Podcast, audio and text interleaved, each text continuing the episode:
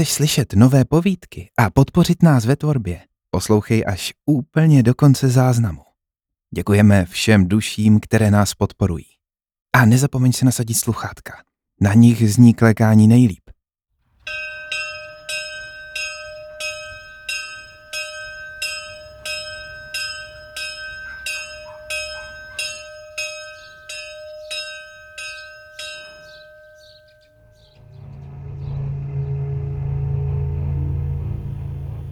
Tolik let doufala, že v jeho umělých zorničkách jednou zahledne záblesk citu.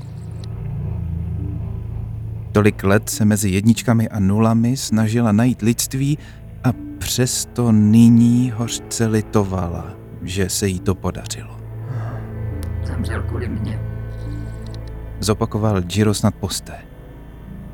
Neodpověděla, bylo to zbytečné. Chytila ho za ramení plát a naznačila mu, aby se postavil blíž k ovládacímu panelu. Téměř nepostřehnutelně zaváhal a pak ji poslechnul. Zemřel kvůli mně. Pracovala na něm přes 20 let. Představoval její celoživotní dílo. Její intelekt ji vysvobodil z otroctví, její vůle jí pomohla k určitému postavení. Giro jí ovšem mohl zaručit nesmrtelnost. A snad právě proto se jej musela vzdát. Hodlala porušit to nejsvětější pravidlo kosmu a za to bylo potřeba zaplatit. Giro byl jedinou obětí, kterou byl chladný vesmír ochoten přijmout. Zemřel kvůli mně. Věděla, že je program nastavený správně, přesto znovu zkontrolovala všechny parametry. Pak vytáhla z kapsy plastisklový trojhran a přiložila ho na vyznačené místo. Vše se přehrálo do lodního počítače. Nakonec vzala průhledný kabel a připojila ho k panelu. Začal slabě bzučet a vzplanul zlatavou září skromné hvězdy. Uchopila druhý konec kabelu a vstala. Potom se opět posadila. Bylo to ještě těžší, než si myslela. Kabel bylo potřeba zapojit do zdířky v jeho spánku. Jistě by ji dokázala nahmatat i poslepu, věděla ale, že by si to nikdy neodpustila. Musela mu pohlednout do tváře, alespoň to mu dlužila. Zemřel kvůli mně. Zhluboka si povzdechla a obrnila se proti tomu, co muselo přijít. Pak zvedla oči a střetla se s jeho pohledem. Bylo neuvěřitelné, kolik se v o něch umělých zorničkách zračilo citu. Okamžik zapochybovala, zda na to má právo. Zda lidstvo může připravit o tak neuvěřitelný objev. Věděla však, že by z něj těžila pouze všemocná korporace.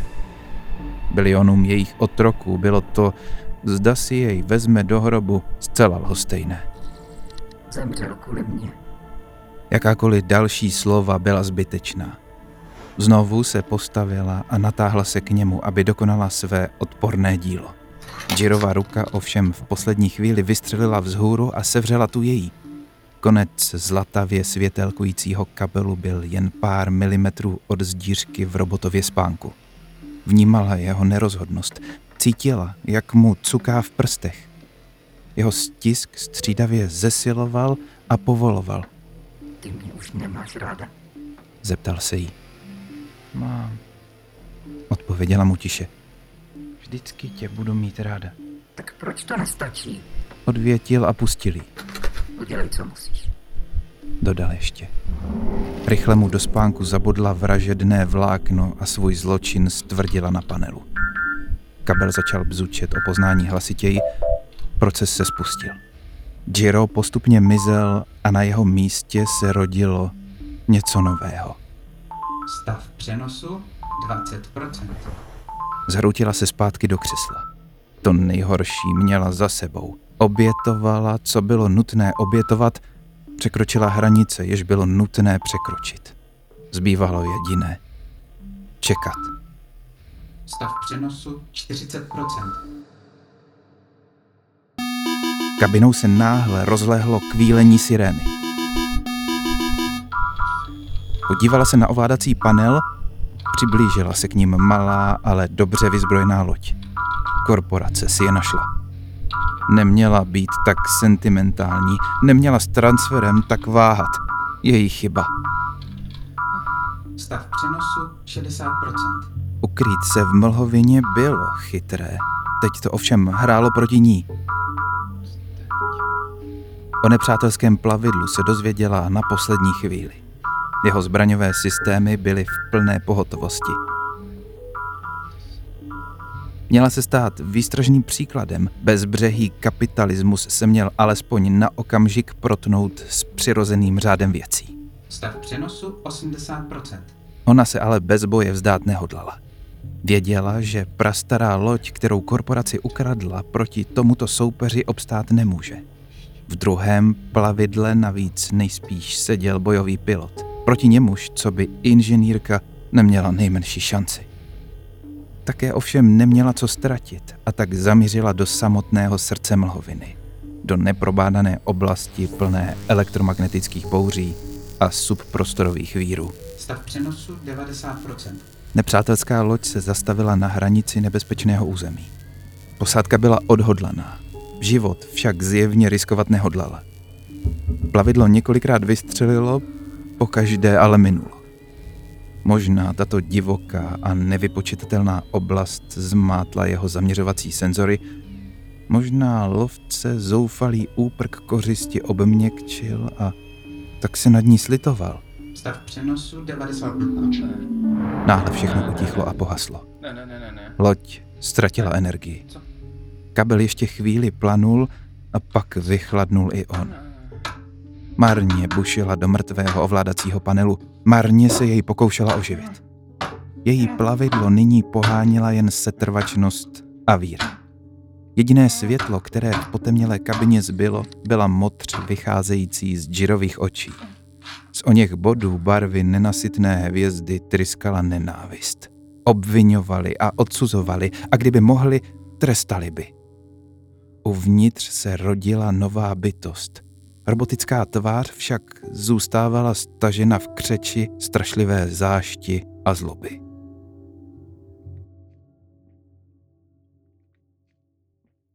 Loď se opět probrala k životu a spolu s ní se probudila i Jirova schránka. Kovové pláty se mírně roztřásly, údy činily náhodné nekoordinované pohyby, oči trhaně přejížděly po okolí bylo to pro ní nesmírně bolestivé. Věděla ale, že mu nemůže nijak pomoct. Ušla za něj většinu cesty. Poslední krok ovšem musel udělat on sám. Třas pominul, pohyby se sklidňovaly. Z jeho útrop začal vycházet podivný, přidušený šum. Pokoušel se něco říct. Pochopila, že opakuje stále to samé slovo – byl mu pořád blíž a blíž, až mu konečně porozuměla. Mami, Rozplakala se a objala ho. Hybiky, milovaný Hybiky. Znovu ho držela v náručí. mami, Cítila, že ji také objal. Byla to nepopsatelně nádherná chvíle. Tolik se bála, že to nebude fungovat, že mu ublíží, že stvoří nějaké monstrum. Tohle byl ovšem skutečně její syn, její hybiky. Poslední kousek štěstí, který jí v tomto hluboce nešťastném světě zbyl. Tisknul ji čím dál pevněji. Jeho kovové ruce se jí zarývaly dozad, zřejmě si neuvědomoval, jakou má nyní sílu. Pustila ho. On ji však svíral dál, drtil ji víc a víc, jako by se jí chtěl pomstít, ať už je za to, že jej nechala zemřít, nebo za to, že jej tímto způsobem vrátila mezi živé. Vykřikla bolestí. Okamžitě ji pustil, jeho oči neprozrazovaly žádný cit. Byly tiché jako vesmír. Nebuď nevděčná, napomenula se. Měla přece takové štěstí. Její syn zemřel a přesto tu teď byl s ní. Hibiky trpěl vzácnou neurologickou poruchou. Kdyby se jednalo o dítě otroku, nikdo by se s ním nezdržoval. Ona ale představovala slibnou investici a tak se korporace uvolila, že léčbu jejího syna uhradí. Lékaři proto pravidelně pořizovali extrémně detailní skeny jeho mozku. Jejich nástroje byly tak pokročilé, že dokázali zachytit veškerá nervová propojení. Když chlapec nemoci podlehl, podplatila jednoho z nich a získala kopii z posledního vyšetření. Nebyla naivní. Věděla, že nejde o Hibikyho, přesto věřila, že se v té záplavě dat skrývá pár střípků jeho duše. Pak následovalo to nejhorší. Upravit Jirovi obvody tak, aby dokázal přijmout obraz chlapcova mozku. Soustředila se především na emoce. Onu nedobytnou baštu, kterou se jejím kolegům nikdy nepodařilo zdolat. Nebyla vázána žádnými morálními pravidly, nešlo jí o lidstvo, jen o sebe. A tak se dopustila toho nejtěžšího hříchu. Oslabila Jirovi etické pojistky, upravila tu část jeho programu, kterou lajkové nepřesně nazývali zákony robotiky. Výsledky se však stále nedostavovaly.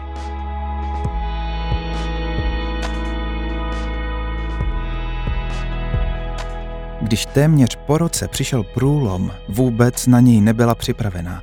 Předpokládala, že si Jiro bude city osvojovat postupně a že bude mít dost času, aby ho podrobila klíčovým testům. On se ovšem choval jako šílenec a byl minutu od minuty divočejší a hlučnější. Hlasitý robotický smích přilákal jednoho z jejich kolegů. Pochopila, že je prozrazena. Spanikařila. Vzala nejbližší nástroj, který byl po ruce a vší silou ho jeho iridiovou hlavicí udeřila do obličeje. Muž se okamžitě skácel k zemi, několik okamžiků sebou cukal a pak znehybněl. Kdyby nebyla matkou, snad by jí ho bylo líto. Musela okamžitě uprchnout. Původně se hodlala zmocnit středně velké lodě, na níž měla k dispozici laboratoř. To by však vyžadovalo složité plánování, což nyní nepřicházelo v úvahu. Rychle si našla soupis všech plavidel. V docích byla pouze jedna loď, kterou se jí realisticky mohlo podařit ukrást. Malé nákladní plavidlo určené k recyklaci. Informaci o tom, kolik energie zbývá v jeho útrobách, systém nezahrnoval. Musela doufat, že to bude stačit. Chvíli přemýšlela, zda nemá Hibikyho do nového těla přenést hned. Tušila ale, že by se mohl projevovat ještě nespoutaněji, než se prvé choval Jiro. Robot navíc umlkl. Nepřestávala hledět na mrtvolu, zdálo se, že je v šoku. Rozhodla se, že s transferem počká a strčila si plastisklový trojhran s otiskem Hibikyho mozku do kapsy. Potom vzala robota pod paží a vydala se s ním k dokům. K lodi se dostali nečekaně snadno. Šéf inženýrku oddělení umělé inteligence si zjevně nikdo zastavit nedovolil. Stejné štěstí měli i s plavidlem samotným. Zásoby energie byly více než dostatečné. Neváhala proto a stiskem jediného tlačítka za sebou spálila všechny mosty.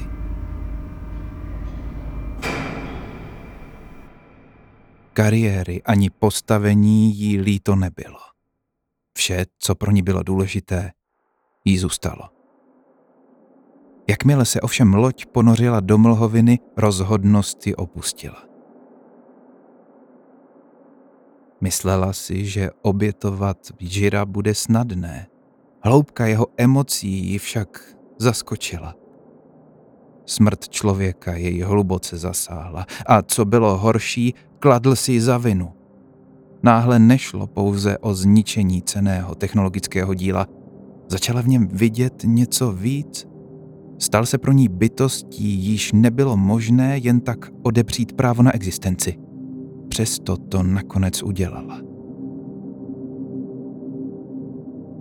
Zničila jednu duši, aby mohla jinou přivolat zpět.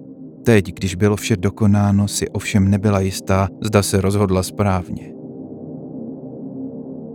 Robotický Hibiky byl jejímu synovi v některých ohledech mnohem blíž, než se odvážela doufat. Mluvil jako on, přemýšlel jako on, zachoval si dokonce i řadu jeho vzpomínek. Umělému tělu přivyknul daleko snadněji, než se zdálo být možné. Po incidentu s obětím si dával veliký pozor, aby jí neublížil. Přesto mu něco podstatného chybělo. City. Za očima barvy nenasytné hvězdy nebyly žádné emoce. Jeho pohled byl zcela prázdný. To, na čem tak usilovně pracovala a co pro něj tak dlouho připravovala, scházelo. Snažila se být trpělivá. Od transferu uběhlo pouze několik hodin. Byl zázrak, že se Hibiky v nové schránce zabydlel tak rychle. Bylo možné, že si k daným částem mysli zatím prostě jen nenašel cestu. Nedokázala ale potlačit rostoucí strach, že se může jednat o trvalý stav. Neměla tu žádné nástroje. Byla jako slepá. Nevěděla, zda se přenos nepřerušil příliš brzy. Netušila, zda robotický mozek pracuje tak, jak má. Na bezmoc se jí zvykalo velice těžko.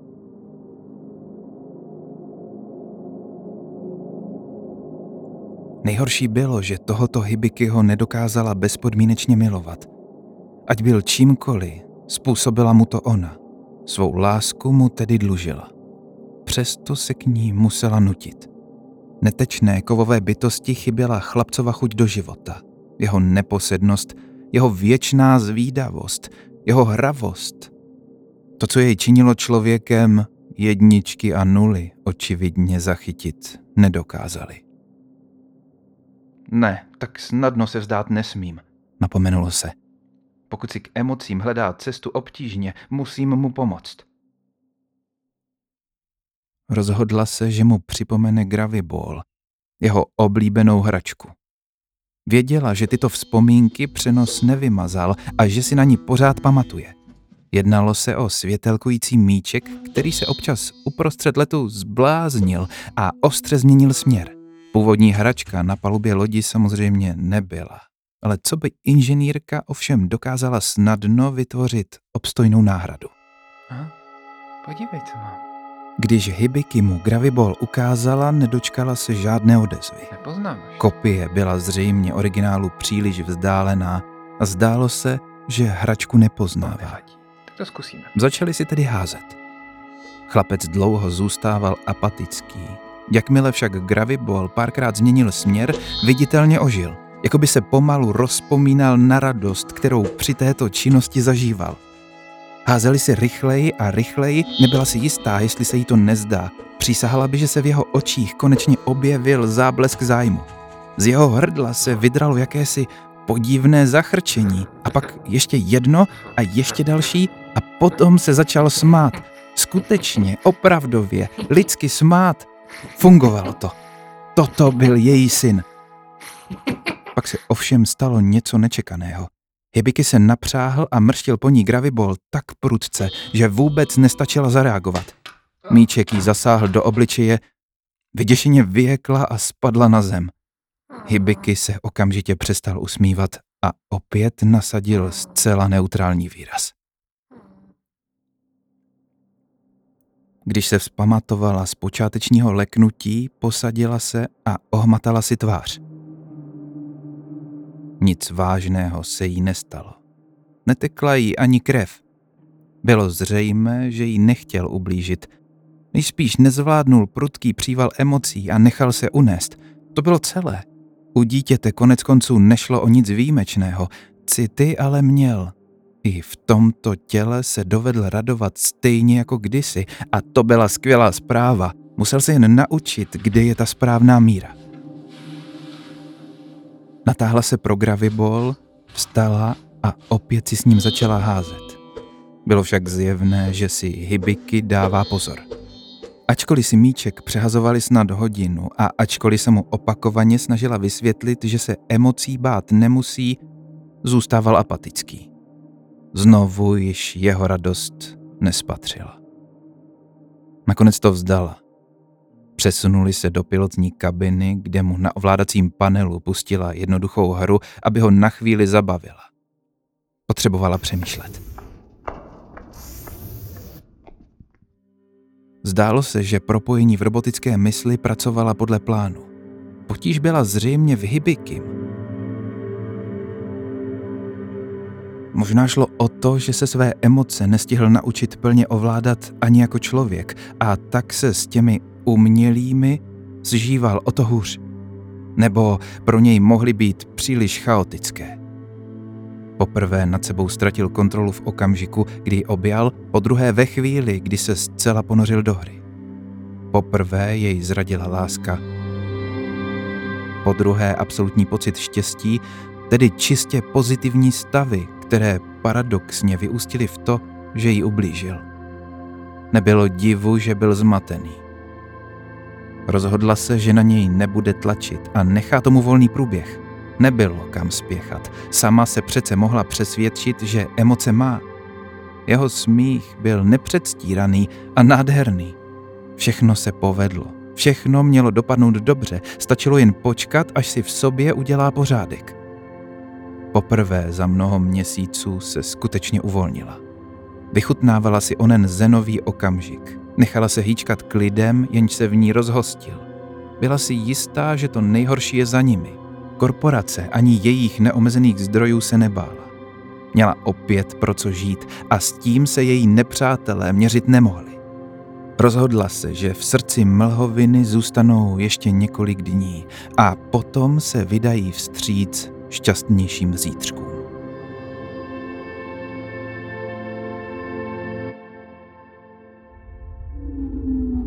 Plavidlo z ničeho nic pohaslo a utichlo. Ovládací panel se vypnul. Hibiki se k ní otočil v očích výraz vrcholného děsu. Neboj se, začala. Tvoje obvody jsou chráněné lépe než loď. Nic se ti... Vyskočil a vší silou udeřil do panelu. Úlomky plasty skla se rozletěly všude kolem. Ne! Snažte to ovládnout. Zasadil panelu další ránu. Jeho robotické pěsti se zabořily hluboko do jeho útrop. Boju s tím. No tak. Hibiki. Hibiki dál cupoval vnitřnosti lodi. Chtěla ji chytit za paži, měla ale strach, aby jí ve svém záchvatu neublížil. Plavidlo se náhle znovu probudilo k životu. V mrtvé schránce ovládacího panelu to začalo jiskřit, ucuknul a pak ze změti vytáhl jeden z napájecích kabelů. Jeho konec sršel rudou září umírající hvězdy. Muselo jim protékat značné množství energie. Hibiki popošel ke své matce a chtěl jí kabel přiložit ke spánku. Ona ji však na poslední chvíli chytila za ruku. Silou se s ním měřit nemohla. Samotný její dotek v něm ovšem probudil cosi nečekaného. Zarazil se, pak se lehce roztřásl, jako by se v něm svářily dva protichudné záměry. Na jeho tváři se v divokém tanci střídali nenávist a apatie. Ona využila jeho nerozhodnosti a se zoufalým zavitím mu kabel přiložila na hruď. Z robotického těla vyletěl roj jisker, paže poklesly, oči pohasly. Energie dočasně přetížila jeho systémy. Zhroutila se na zem a hlasitě se rozeštkala. Tohle nebyl omyl. Tentokrát nemohla předstírat, že se nechal unést. Došlo k tomu opět v té samé situaci, v okamžiku extrémního emočního vypětí. V tomto případě jí ovšem chtěl ublížit, ba co víc, chtěli zabít. V jeho obvodech se skrývala jakási záhadná hrozba a ona neměla žádné nástroje, jimiž by ji mohla odstranit. Přesto se stále neodhodlala vzdát. Chvíli přemýšlela a pak vstala a odtáhla ho do nákladového prostoru. Nebyly tu žádné ovladací prvky, nic, co by mohl poškodit. Tato část lodi byla navíc od zbytku oddělena dveřmi, jež se dali uzamknout zvenčí, což i hned udělala. Netušila, co bude dál. Věděla jen to, že musí bojovat. Takhle to skončit nemohlo, to odmítala. Byla přece inženýrka. Lidé jí předložili problém a ona přišla s řešením. To byla její práce, její nejniternější podstata. To samé musela udělat nyní. Slyšela, že se probral. Chvíli přecházel sem a tam, pak zkusil otevřít dveře. Mechanismus byl stejně krutý jako ona. S lhostejným zapípáním i odmítnul. Mami, Zavolal.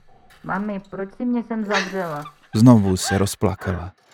Nedokázala mu odpovědět. Ty už mě nemáš ráda? Zhroutila se do klubíčka. Snažila se to přečkat, snažila se být silná. Pust mě ven. Pust mě ven. Hibiki začal bušit do dveří. Kovové rány se rozléhaly celou lodí. Cítila jeho bolest a hněv a strach. Valili se přes ní jako rozbouřené moře. Bušení náhle ustalo. Všude se rozhostilo znepokojivé ticho. Zemřel kvůli mně. Ozvalo se nakonec z druhé strany. Plynuly minuty. Neodvažovala se pohnout. Neodvažovala se myslet. Čas se protahoval a splošťoval a požíral sám sebe. Loď opět pohasla, zámek přestal fungovat a dveře se otevřely. Hleděla do temna nákladového prostoru a děsila se okamžiku, kdy se znovu rozsvítí světla. Nemilosrdné plavidlo její agónii nevnímalo a tak se po chvíli probudilo. Robotické tělo leželo na zemi, z jeho očních důlků trčely iridiové drátky.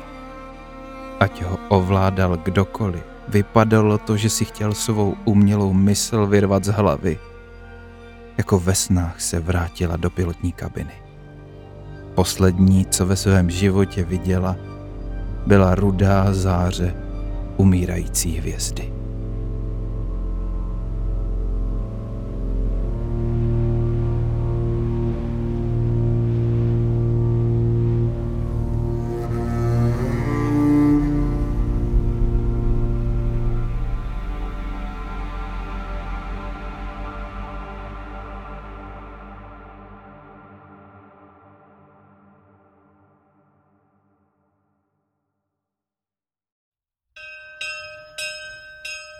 Právě odbylo pro oči barvy nenasytné hvězdy.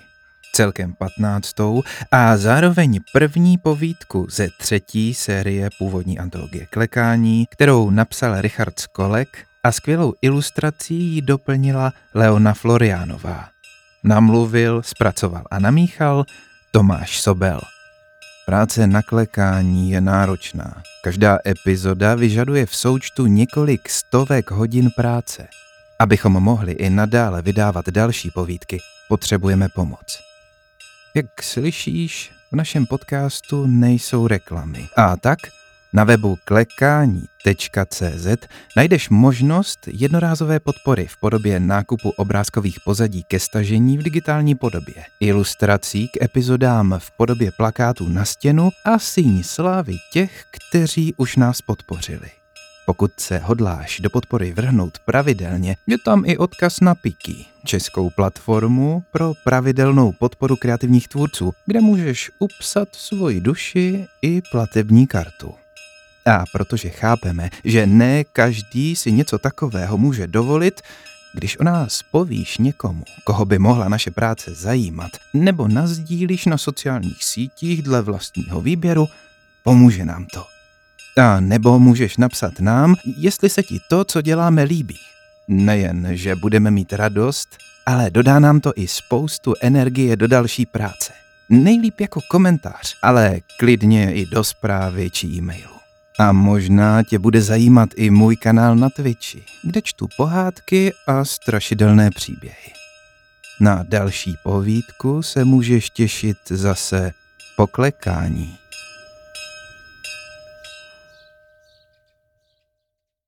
Zemřel kvůli mně.